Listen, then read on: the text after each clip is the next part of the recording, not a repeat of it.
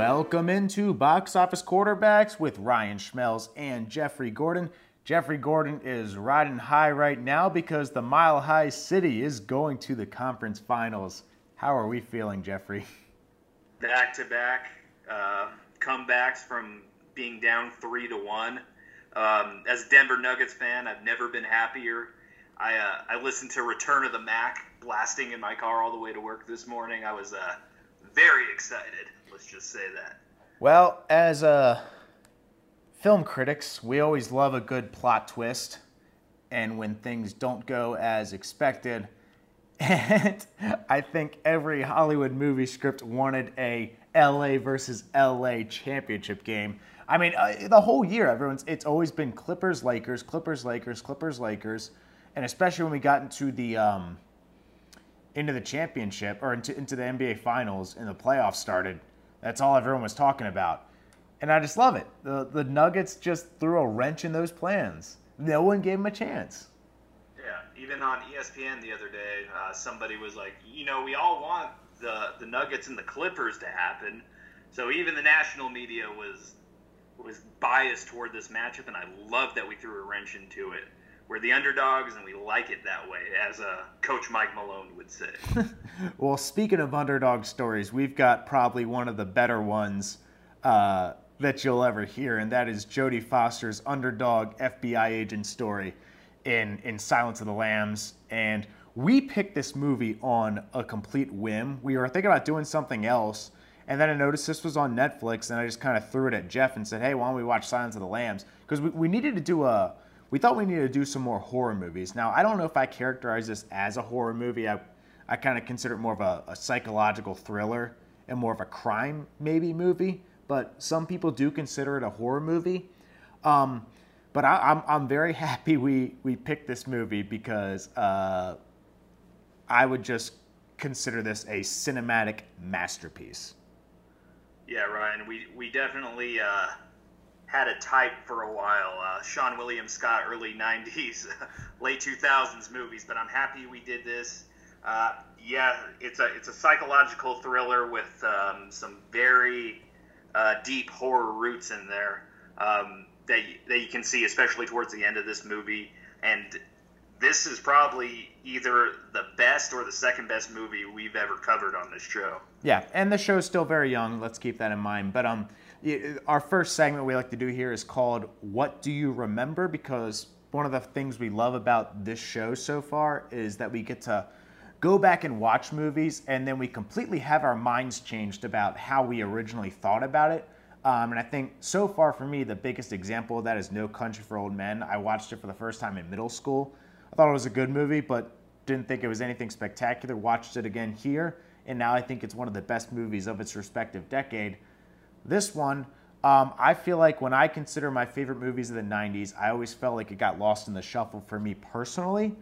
But now that I've rewatched it, I remember watching it as a kid and liking it. I thought it was a good movie, but I, I don't remember thinking it was any better or any different than any other action or uh, any other you know psychological thriller or horror film at the time. But now rewatching it, oh, have I realized why people consider this the masterpiece it is? It, um, it it's really impressive. So I, I, watched this movie for the first time maybe five or six years ago, um, and it was because the Hannibal TV series um, had come out. So I kind of wanted to compare the two. But as far as me remembering this movie, the, my first thoughts of it came when I was a kid and you know going to the video store and I saw the poster on the wall with the with the moth in front of Jodie Foster's mouth, and it always scared the hell out of me. It was just so creepy. But I didn't know what it was about. But um, now that I do, I agree with you, Ryan. Definitely one of the best movies um, of the 90s, that entire decade. Uh, it's one of the best movies of all time, period. And if, if we're considering thrillers, it's at least top 10. Um, it just, it, it you talk about uh, first of all acting. Performances are off the wall especially from our our our, our lead our two leads and our even our side villains. Um, obviously sticking out anthony hopkins jodie foster's performances um, de- definitely up there. And and honestly we, we, we, we, we witnessed probably one of the best villains of all time in this movie. Yeah, he's only on screen for 24 minutes.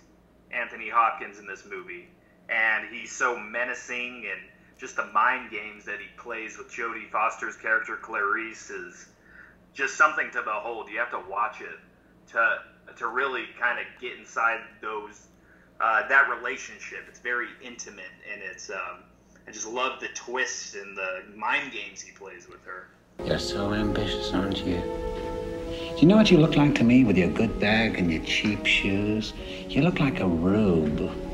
A well scrubbed, hustling rube. And we also get uh, great performances from just, we got some good side characters here too. You know, you have like Ted Levine and uh, who plays Buffalo Bill, and then you have Scott Glenn who plays Jack Crawford, who just um who give us I feel like in in the t- the scenes there and they're you, you know Buffalo Bill's really not in this a lot with um in in terms of like he doesn't really interact with any of our main characters too much until the end, but woo he gives you some a, a psychological break from Anthony Hopkins' character and and some of the other uh, uh, scenes we have here yeah, he's a believable psychopath. Uh, obviously, the the scene that stands out for me and probably a lot of people is when he's doing the dance in his uh, lair, and he has the the scalp of a, of a girl on his head, and he's tucked things away, and uh, oh my god, that is just the creepiest thing I've ever seen. And he's doing this all while a woman is screaming in the background, and just uh, you, you, just one thing I will say also that that stands out. This movie has some great attention to detail.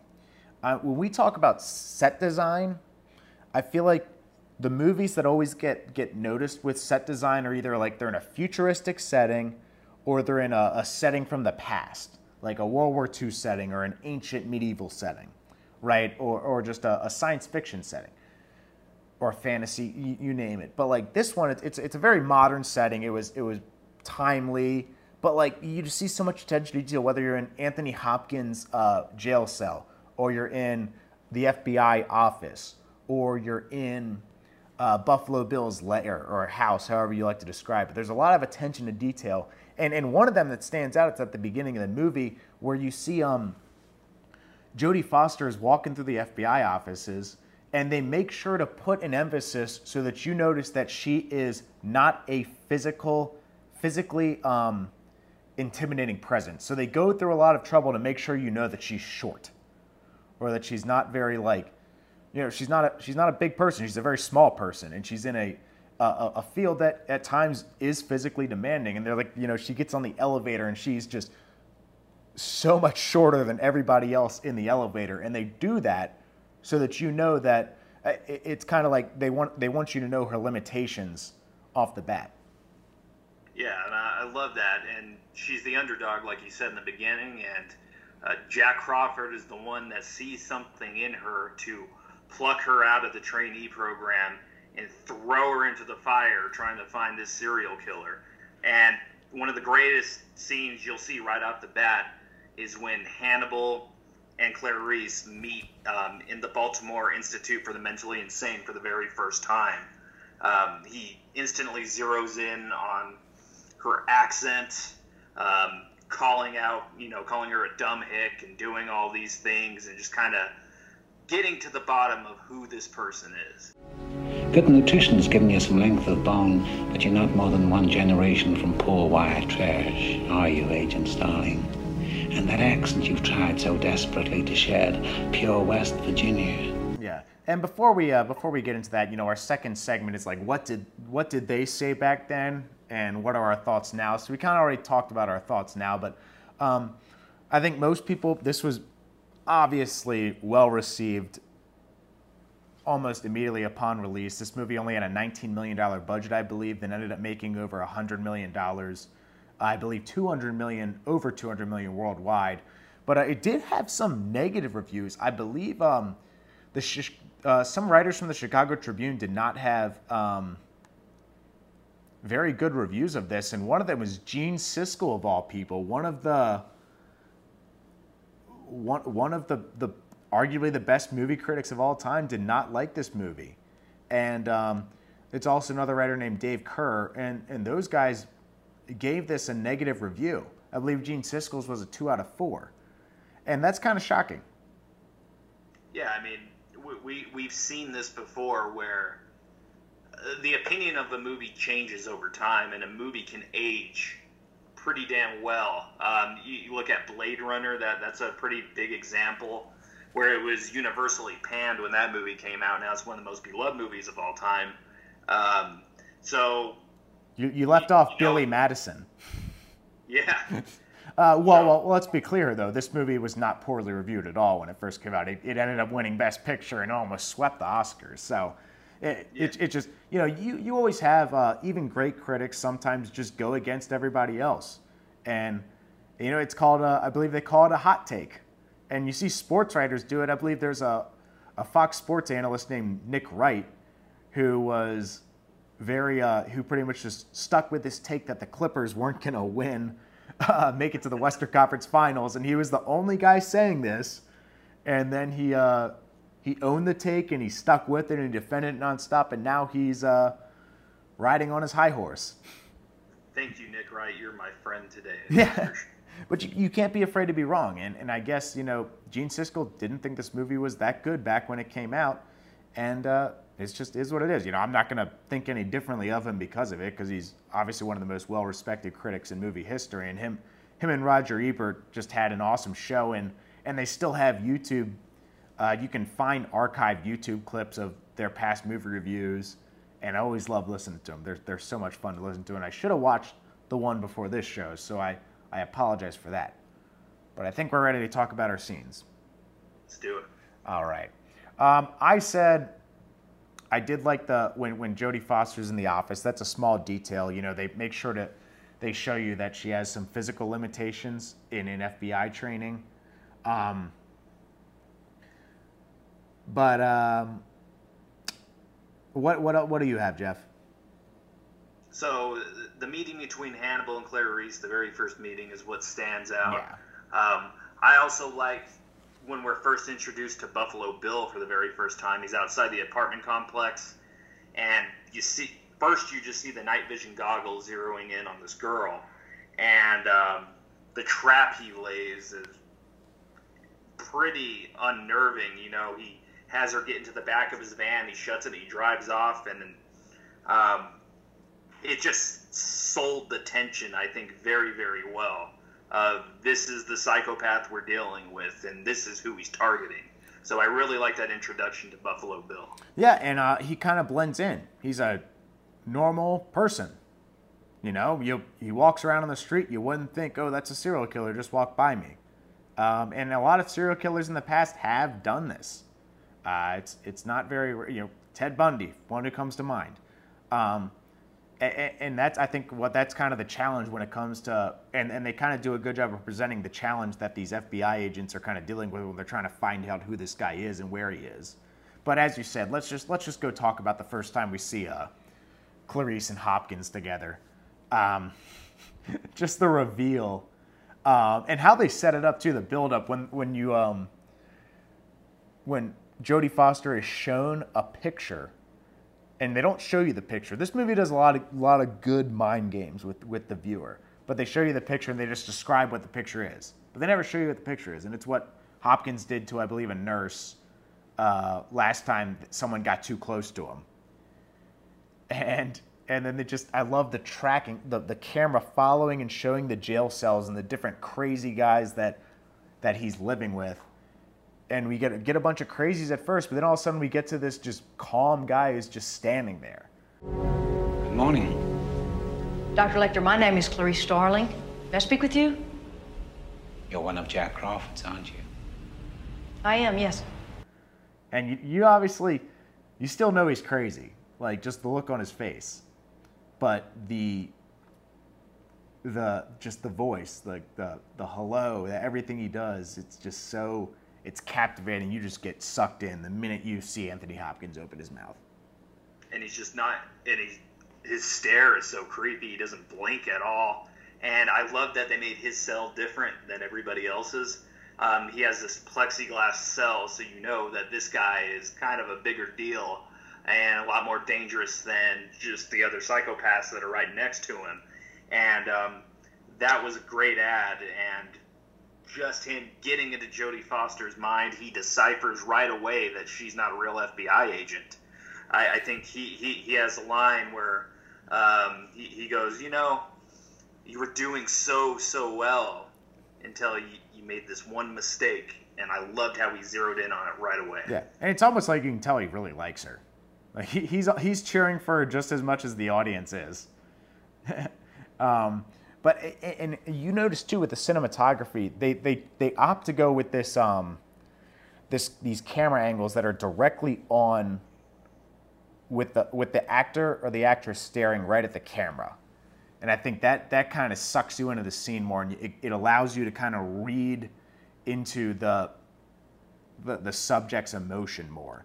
So like you know that that's why I think Jodie Foster's performance in in particular is so great because you just see every single emotion she's feeling, you see it in her face and by her acting. Just because they do this, they do this like type of cinematographer, which just head on, it's straight ahead. And and these these actors and these actresses would have done a great job regardless but just the the added camera work makes it that much better. Yeah, everything. You, you know, they, they do some really nice camera work in here. Um, and I love that how they kind of focus on the character's eyes and, and their point of view. Like when, when Clarice is talking to Hannibal, it's kind of like she's having a conversation with you as a viewer, and I really like that. Um, that decision by uh, director Jonathan Demme was a very smart choice. I yeah, he, he does a spectacular job. And I honestly think he kind of gets lost in the shuffle when we talk about a film like this. Yeah, for sure. Um, I, I like how they kind of show the um, uh, like like even even in like the FBI office when we go in there for the first time, you see the newspaper clippings, and that's kind of like the attention to detail I talk about, and that's the first time you see that head-on camera shot when she's talking to Jack Crawford. Um, and and uh, let's see what else here. Um, oh, the head in the storage garage. Didn't see that coming. Yeah, that, that that's Hannibal playing uh, mind games early on, um, and he's like, "It wasn't my work. I just made sure that he was well placed." Uh, it's just this, you know, the, the, the great thing about Hannibal, the character, is he he is a psychologist by trade, so he knows how to play all these mind games. Um, they really get into it in the Hannibal TV series, but you can see a lot of it here. And just to have that type of person as a serial killer, as a psychopath, is it, it's a great character choice uh, by Thomas Harris, the the guy who created Hannibal, the character. Um, I would also like to point out the after that I had the funeral scene. Um, and in this scene, there's a transition from uh, Jodie Foster is walking straight on. They do a mix of her walking straight on into POV, and they transition from the modern funeral to her dad's funeral in the past. And I think it does. It's a great mix of POV and tight shots that kind of captures her life and the current situation she's going through. Yeah, I really liked how they did that flashback because because too often at times I think in movies uh, w- when you go to a flashback like that, it kind of takes away from uh, the story you're seeing unfold. But I think it added some some you know pretty good weight to her character to see that this is why she got into law enforcement in the first place was because she had a, a dad who was in law enforcement and died in the line of duty, and she kind of wants to honor his memory. So I, I like that scene as well. And, and I like the autopsy, which is also uh, around the same time. Um, I think that they don't rely on graphic uh, content here. It's it's kind of, they, what they're kind of trying to do is they're trying to show just how tough their job is. You know, they're they're putting uh, mass like like pretty much stuff on so that, that you can't they can't smell the the corpse.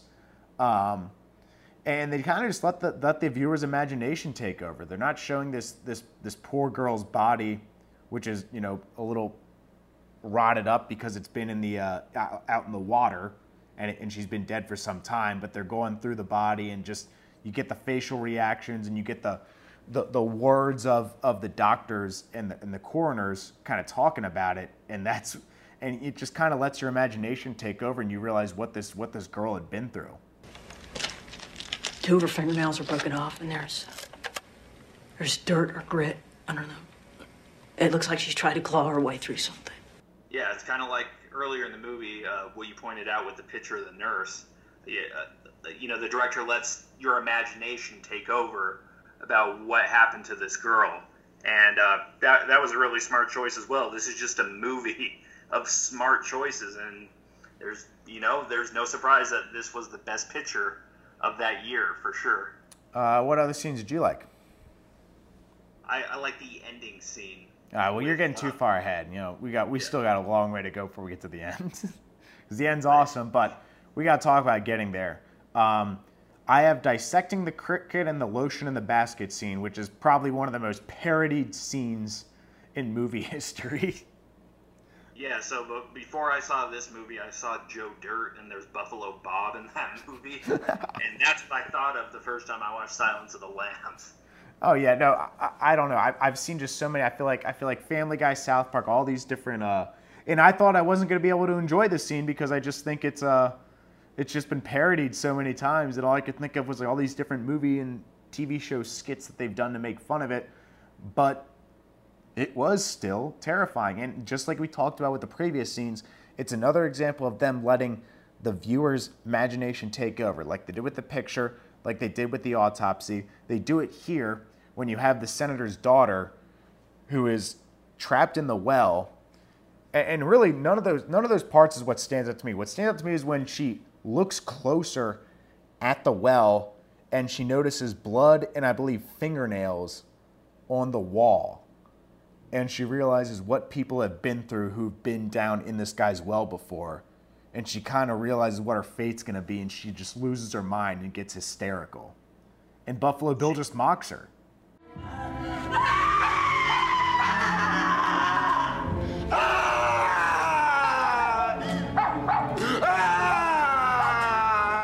She was a great character. Like every scene she was in, I, I felt for her because you, you got to imagine the situation she was in. Just he, he was feeding her scraps of food and just hosing her down with water and everything in there. She's a great actress. Um, I don't think there's any bad mo- characters in this movie, to be honest. No, no, I, I think they all serve a uh, they all serve a, a great um, a great role, and they all kind of serve their own purpose. And and when it comes to the senator's daughter, I mean, I, I think she was the first well, obviously, she's the only victim we truly see in this movie from Buffalo Bill. Everything else is either like it already happened or they kind of let the imagination take over and they explain what happened. But I think this is this is the this is the one where he finally bites off more than he can chew. And you know, you kidnapped a very powerful woman's uh, daughter, and this one knows a little thing or two about fighting back and and she kind of devises her own plan in terms of like she buys herself some her her some time, and I think that's what makes this character a good one. Yeah, like uh, you see when she lays the trap for Buffalo Bill's dog. Um, like you said, she she is she's a strong woman, and she she's gonna fight back against this weirdo that has her yeah. um, trapped up in that well. Yeah, and so, when, when, we get to characters, we'll kind of talk about how this is really like a, they, there are some strong female characters in this movie. Yeah, I think there's uh there, there's probably three I think that that really stick out. I, I, think there's only really three that they truly focus on. That's the obviously the two we've already talked about: Jodie Foster, the senator's daughter, and then the senator herself is uh, I think really really good in the few scenes she's in too. Yeah, so I, I read some trivia for this movie, and oftentimes you, before this movie came out, the FBI would watch a movie and kind of make fun of everything that they saw on screen, kind of like me and you do when we see uh, news people in movies. But when the FBI watched this movie, they were perfectly okay with it. They saw it as a recruiting tool for more female agents. That's how strong uh, the female characters were in this movie. Oh yeah, no, that uh, that makes sense, and uh, and and it's Brooke Smith who plays Catherine. So let's be let's be polite and get our get our characters and our actresses' names right. But um, uh, going on, what what else do we have before we get to the ending? We've got a couple of them still. Oh yeah, I think the next one is the uh, the jail cell in the library. Oh yeah. Um, that that's when you really see Hannibal in his element. Um, just how dangerous dangerous he can be. Because before that, it's all, you know, exposition from Jack Crawford or other characters, uh, Dr. Chilton, about what Hannibal can do, and um, he just carves up those two cops Yep. in a in a gruesome way, and he dis- puts one of them on display as like an angel. Yeah. And it's so crazy. Well- it's so ugh. Well, we talk about we talk. If you listen to this show before, you've noticed that Jeff and I are huge fans of the Jaws effect and good build build-ups. And this is the build-up. You, yeah, we've seen plenty of Hannibal Lecter. It didn't take long to see him in the movie. It's not like the shark in Jaws. Like we see him in the first 20 minutes, but we don't see what he's capable of. We're just told what he's capable of until the that scene. And I mean, just the ter- it is so terrifying. Um, I'm trying to go through my notes. Uh, uh, first of all, they have a great conversation between him and Jodie Foster beforehand, where they're they're walking back and forth between the the jail cell bars, or she's pacing back and forth, and he's kind of still. It kind of shows that her adrenaline's kind of picking up as this case has progressed, and she's kind of becoming a little more weary of what she's been told by Lecter. But I just everything about it—I should have rewatched the scene before we, we did this, but there's just so much to it. Um, it's just so slow at first, but you know something's coming. Ready when you are, Sergeant Pembry. First of all, there is a little nitpick I have with it, and and one of the, like the iconic parts of the scene is when Hannibal's got the blood, like all over his mouth after he just bit a man's tongue out, and he's you just hear the whacking of the nightstick, and it's really graphic. But at the same time, I think my one nitpick is like the way he's swinging that thing. Like I've never beaten anybody with a nightstick before, but being a martial artist and playing baseball, like I don't think you would swing something like that if you wanted to hurt someone. Or you're just standing straight up and going ha ha ha. A very artistic choice. Yeah. sure. like I think you would have to put a little step and a little bit more wind into it if you wanted to be effective, but I'm not sure. Yeah. Um, there was a funny kind of um, thing with that scene now that, that I realize. So Buffalo Bill played with Ted Levine was also the, the main villain in Jura- Jurassic World Dominion. Um, how his character dies in that movie, spoiler alert, is exactly what happens in this scene. I, I just put the two and two together.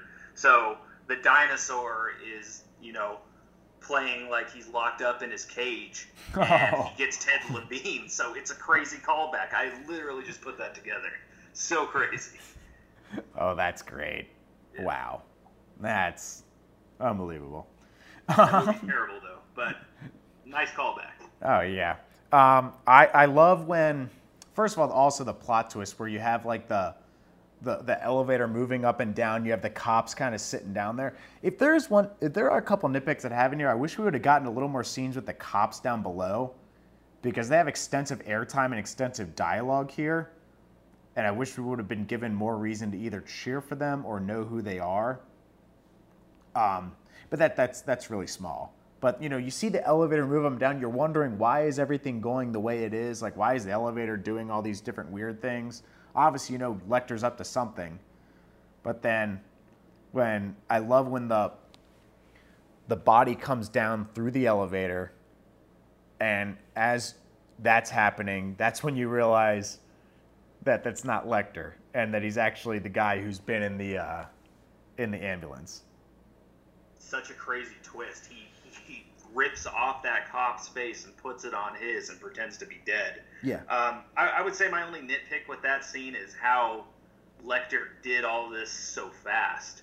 How he was able to display the cop in his cell, Yeah. rip off that guy's face, change his clothes.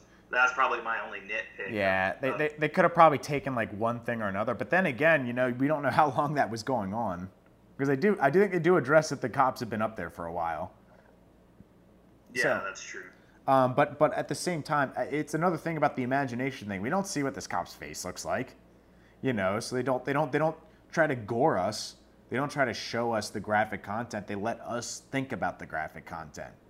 It, it's kind of like the original Texas Chainsaw Massacre, how they, when when you see the, there's really not lot actual blood and gore in this movie. It's just a lot of like imagination and set design that kind of scares you and, and creates the graphic content. That's what they do here. But I, I do love the whole, you know, when you're seeing, when Hannibal's playing the cop on the ground, you think, oh, wow, he really beat the crap out of this cop. I can't believe he did that. And then you realize, oh, wait, it's not actually the cop. He ripped the Yeah. cop's face off, actually. And e even how how this whole sequence ends is is Hannibal in the ambulance and the paramedic is kind of working on him, and you don't see him kill the paramedic, but you know he did it. Yeah. And I like that quick cutaway that they did. yeah he also killed a Taurus, too. That's right, and he took his clothes. Yeah. All right. So, um, I reckon I don't have any other scenes I want to talk about that I can think of. Uh, I think we can get into Buffalo Bill now, the ending. Oh man, it's when people some people do classify this movie as a horror movie, and the horror element of this movie comes at the very end. And I, I love what leads up to Buffalo Bill's final confrontation with Clarice. So there's kind of a fake out where you think Jack Crawford is on his way to Buffalo Bill's house, and really it's Clarice. And I love the way they switched it up. It's kind of like in The Dark Knight when Batman goes to Harvey Dent instead of Rachel. It's a great fake out. Um, you know Clarice is in trouble right away, and then the descent into Buffalo Bill's underground lair is great, especially when the night vision goggles come into play. Um, what did you think of the ending? I think it's just another one of those attention to detail things. Um, first of all, the acting's great in this scene where, where I love that the um, Jodie Foster walks into into the lair and finds uh, Catherine in the well, and instead of, and she's like, "I'll be right back," and, she, and Catherine's like swearing at her. She's like, "No, you get me out of here! Like I'm not sitting down here any any longer." And and she calls her some choice words. It's uh, that we are not going to repeat on the show, but I, it's kind of like a a little like, "Whoa, okay, well this has really gotten real."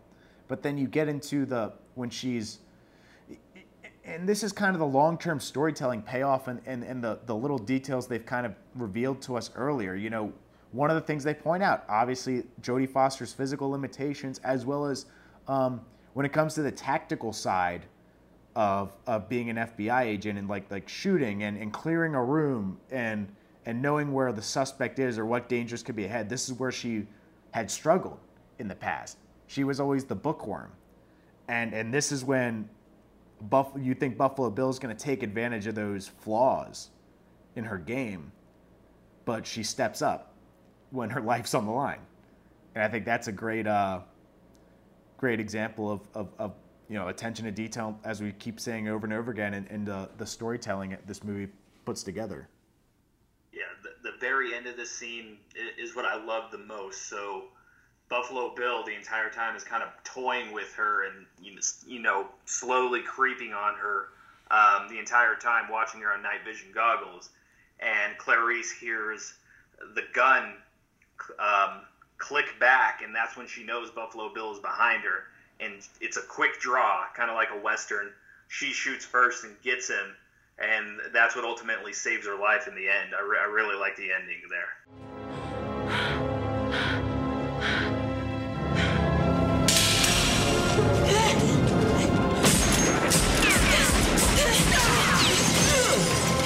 Yep, she used her uh, she used her brain, used her her hearing to save her in that scene. I just wish uh, Buffalo Bill's death would have been a little more painful, but that's just me. I think he died. He got off too easily. Throw him down the well. Yeah. um, well, uh, and I think we have to point out the very, very ending, where the final conversation between Clarice and uh, Anthony Hopkins. He's like, "It'll, we won't be talking long enough for you to call for help, so don't bother." And and we bring and it brings back, you know, there's one character that you just really didn't like in this movie. Uh, I don't think it, I don't think it's a bad character. I think it's just like he's an unlikable person, and that's the uh, I believe it's the prison. It's it's Dr. Lecter's. Dr. J- Oh, what's his name? Uh, Chilton, Dr. yes. Chilton. And Dr. Chilton. We're gonna go. Is Dr. Chilton gonna get what he deserves? And little do we know, Hannibal Lecter is uh, following him and is going to be uh, eating him for dinner. And Yes. just the iconic line, "I'm having a friend for dinner," and that's how the movie ends. I do wish we could chat longer, but I'm having an old friend for dinner. Bye.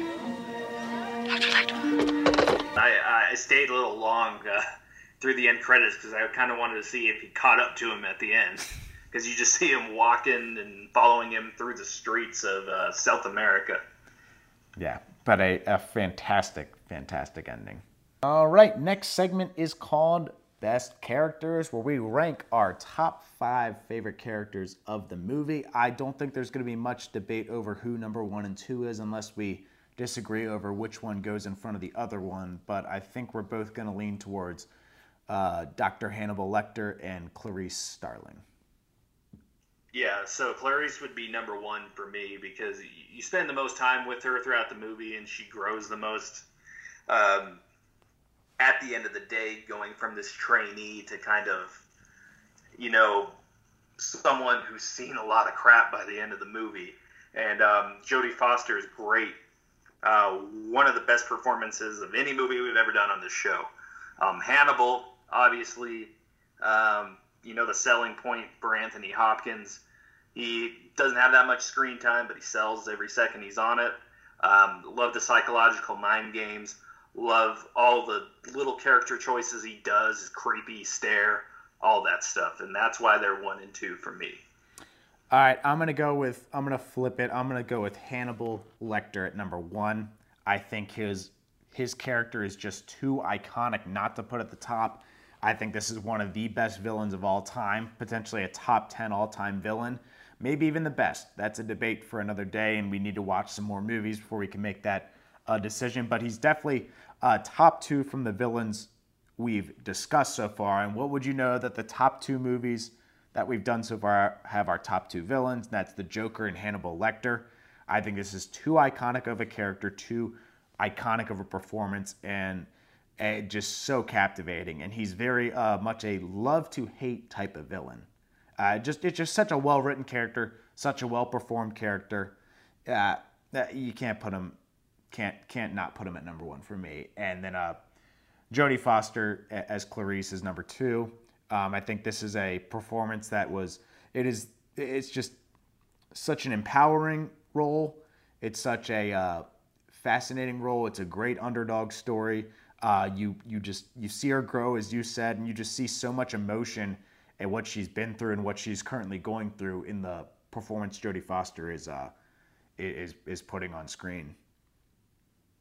Yeah, um, great performances by the two leads for sure. Number three for me would be Catherine.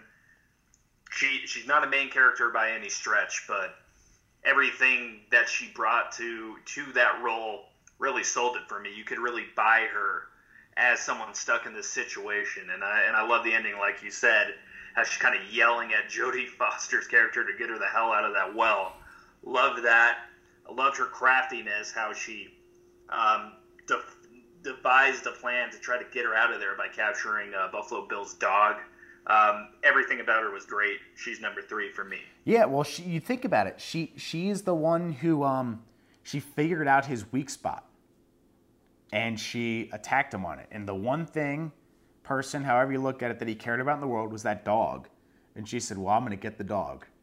While he's not looking, he's not attentive enough to that dog, and to what the dog's habits are, and that's how she uh, pretty much she technically buys herself some more time because Buffalo Bill is looking at the the the uh, the insect that he's going to use to uh, kill her and strangle her to death, or and she uh, ends up kidnapping the dog just in time, and that buys her enough time for Jodie Foster to come in and uh, and save her. But I have her at number four. I have Buffalo Bill at number three. I think he is a very forgotten villain, whereas you have Hannibal Lecter, who you love to hate because he is technically helping out and he's so crafty and so smart and just is so witty. but at the same time, you also need a villain you just hate to hate because he's just so hateable, and that's who Buffalo Bill is because you just see, you know, when he's tormenting this poor girl this whole movie and you're watching it, it, it just you want this guy gone, and that's why it's it just, you're waiting for the time for him to finally get killed, and because you don't you you don't see Hannibal Lecter die in this movie, so the fact that you do get to see Buffalo Bill uh, get what he deserves towards the end, I think that is a um, a good payoff and to a to a very very dislikable character and a very good performance too.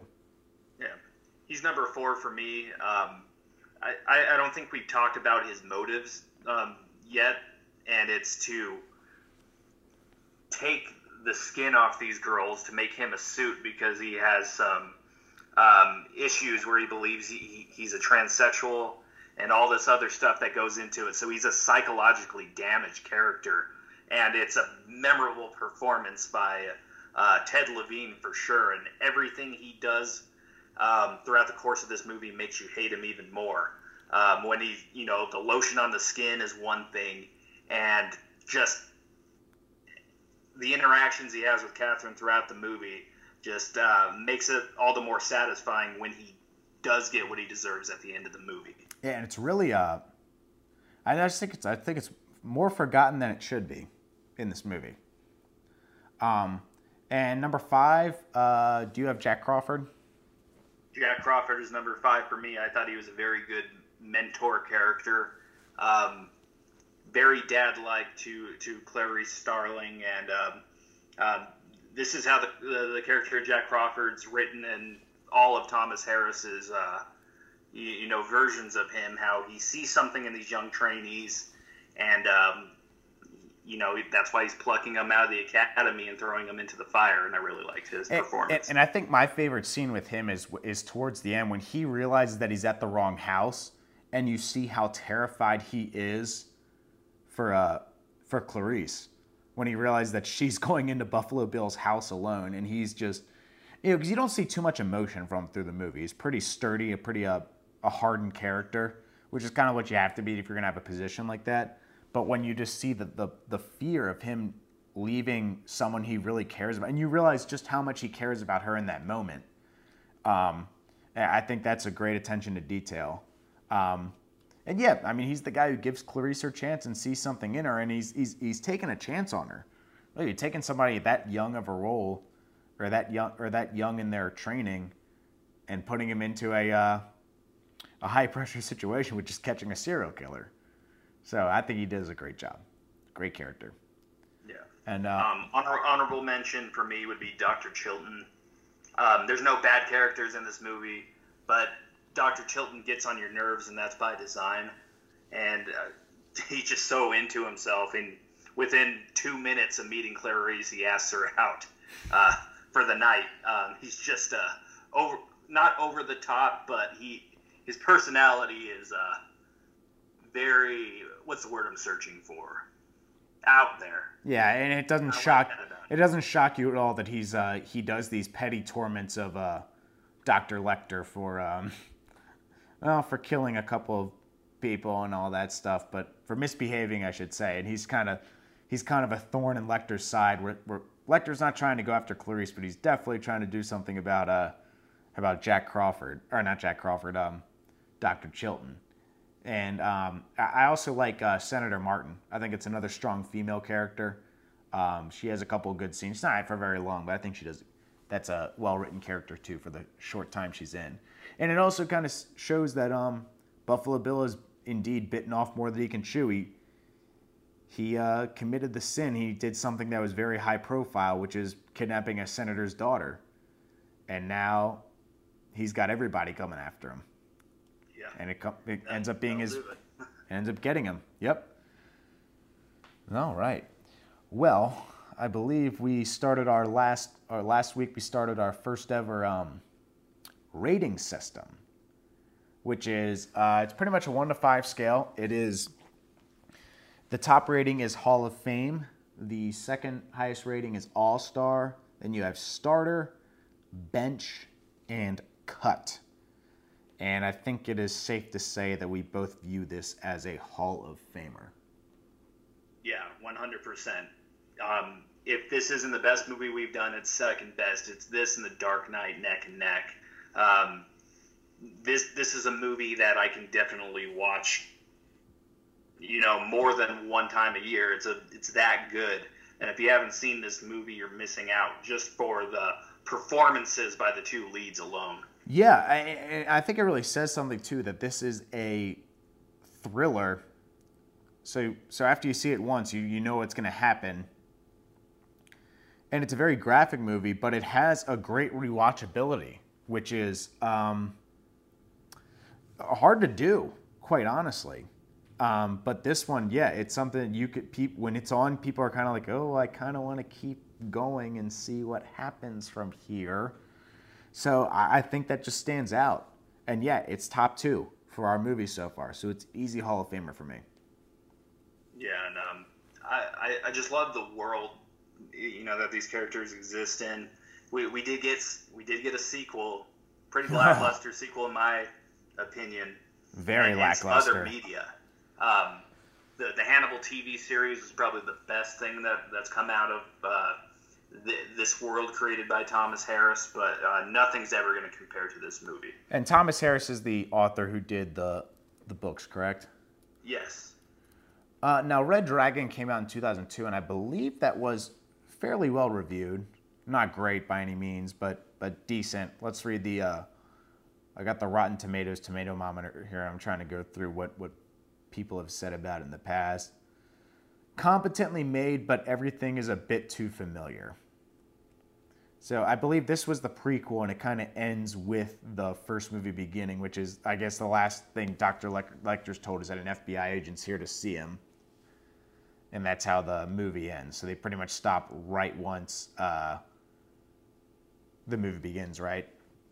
Yeah. So so the plot of Red Dragon. Um, I haven't seen the movie, but but the TV show pretty much uh, follows this plot. It's pretty much like Silence of the Lambs in a way because Jack Crawford has another protege um, working with Dr. Lecter to bring in another serial killer. So yeah, it's very familiar, and, and I can see why the critics kind of criticized it for that. Yeah, well, you have Richard Roeper right here. Wonderful performances and some really chilling moments, which is doesn't exactly give it you know a standing ovation, but says it's decent, which I feel like is kind of the consensus over this over it was that it's definitely better than all the other. It was definitely better than Hannibal, which got to just some very very mediocre reviews to even bad reviews. Um, Yeah. and, and really nobody even tried to go after the the ending to it. I mean, they've literally people have not known how to pick the series up since then. Yeah, I think the reason Hannibal was so you know poorly received was because Jodie Foster decided not to come back, and then you have Julianne Moore step into an iconic role. Not an easy thing to do, but I really don't see another sequel or any other. You know, I don't see this movie being topped. Is what I'm trying to say. It, it's just going to stand alone for sure. Yeah, and there was also a Hannibal Rising movie that came out, and I don't think that movie was very well received at all. Oh, that's a bad movie. Don't watch that one. yeah, um, I don't know. What, what was kind of? Did you ever see it? Yeah, so plot summary um, from the top of my head Hannibal uh, is seeking revenge for the death of his little sister, um, and he's hunting down Nazis. It's um, it's okay. So it they ain't great. so they make him a uh, a what do you call it? Uh, An anti-hero. Yeah.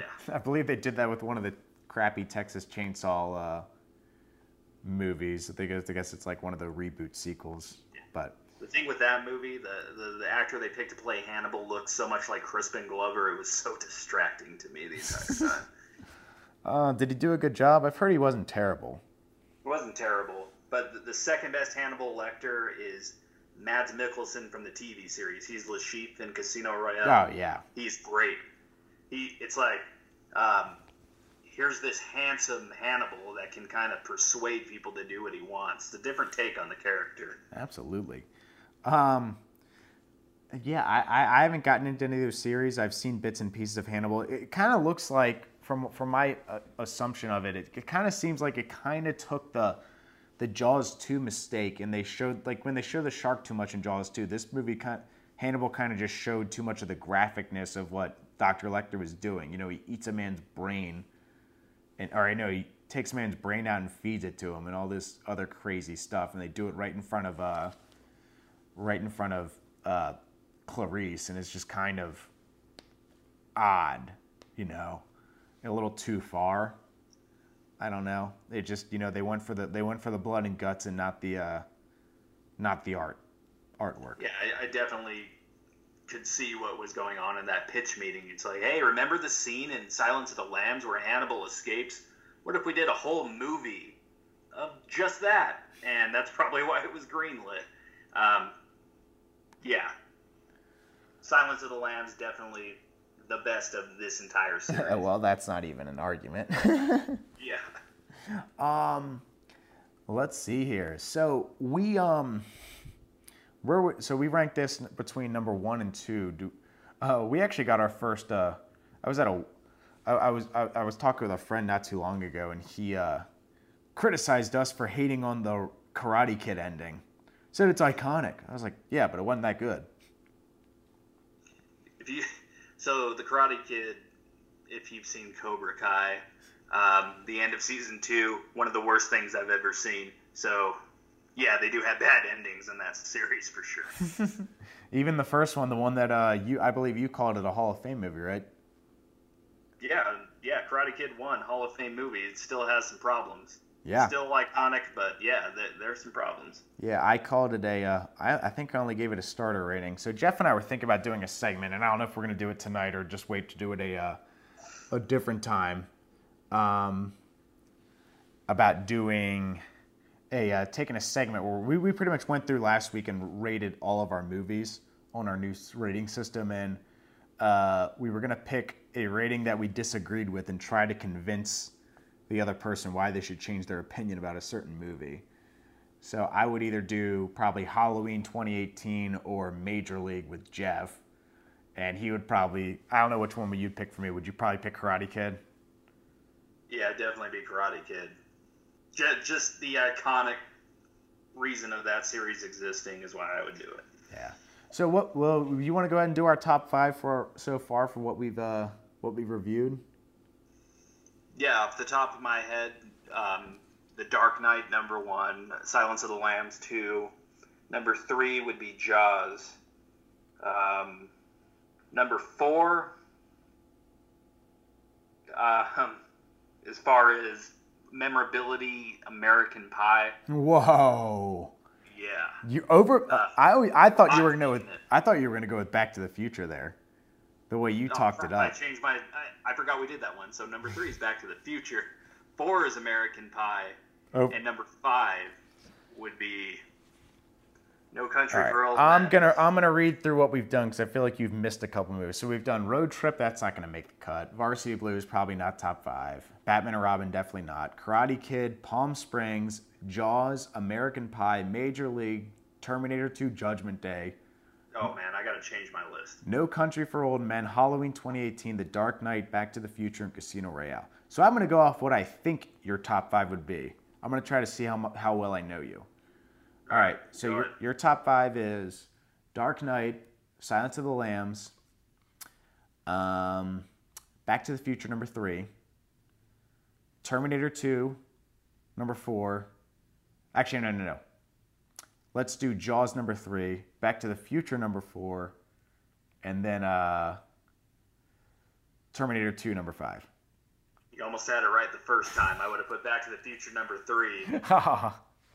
Jaws then, number four. And then Jaws number four, and yeah, and then Terminator number five. But yeah, that would be my top five. All right, so we'll do mine. Actually, no, no, you guess mine, and let's see if I get it right. You might want to get our list of movies out in front of you. You would do The Dark Knight number one and I think you do Silence of the Lambs too. No Country for Old Men would probably be three for Ooh, you. Very off. Oh man, now I'm stumped. Number four would be Jaws. Yeah. Keep going. What's number five? Number five is Casino Royale. All right, I'm not sure. Uh, you got number one and two right. Number three, I'd probably put. I'd probably say Jaws number three. It's really hard for me. I, uh, yeah, let's go with Jaws number three. Um, hmm. I think I'm going to go with Terminator 2 for number four. Then number five. Hmm. I think I might want to do some more thinking on this.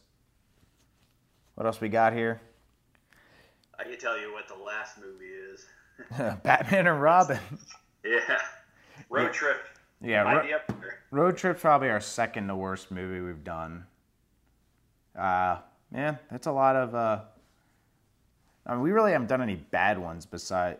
I mean, really, the only truly bad one we did is Batman and Robin, and then we were kind of divisive on um, Road Trip. I think it had a lot of redeemable qualities and a lot of huge flaws. So, well, Ryan's gonna have to think on his top five a little bit more and decide what next. Yeah, that's for that's for next week's show. Ryan is going to reveal his top five. yeah. And then we'll maybe do a consensus one where we both have to like decide what goes on there. We should do a March Madness style tournament on Twitter or something. What movie do you think is the best one that we've covered so far? There you go. We do like uh, seeding. So what? uh, Dark Knight goes up against uh, Batman and Robin. Nah. It's perfect. Perfect. Perfect. Yeah. All right. Well, what a show. A lot of fun with this one. Yeah, for sure. Yeah, well, I, I don't think the goal isn't to do movies this spectacular every single time, but we just we hit a diamond this time, and I, I think we're doing Taxi Driver next. We got to decide what we're gonna do next, though. Um, we got to get back to guest host soon, so we'll try to figure that out too. Yeah, um, Taxi Driver is going to be fun. Um, uh, the original anti-hero Travis Bickle. I'm looking forward to, to getting in his head again. All right.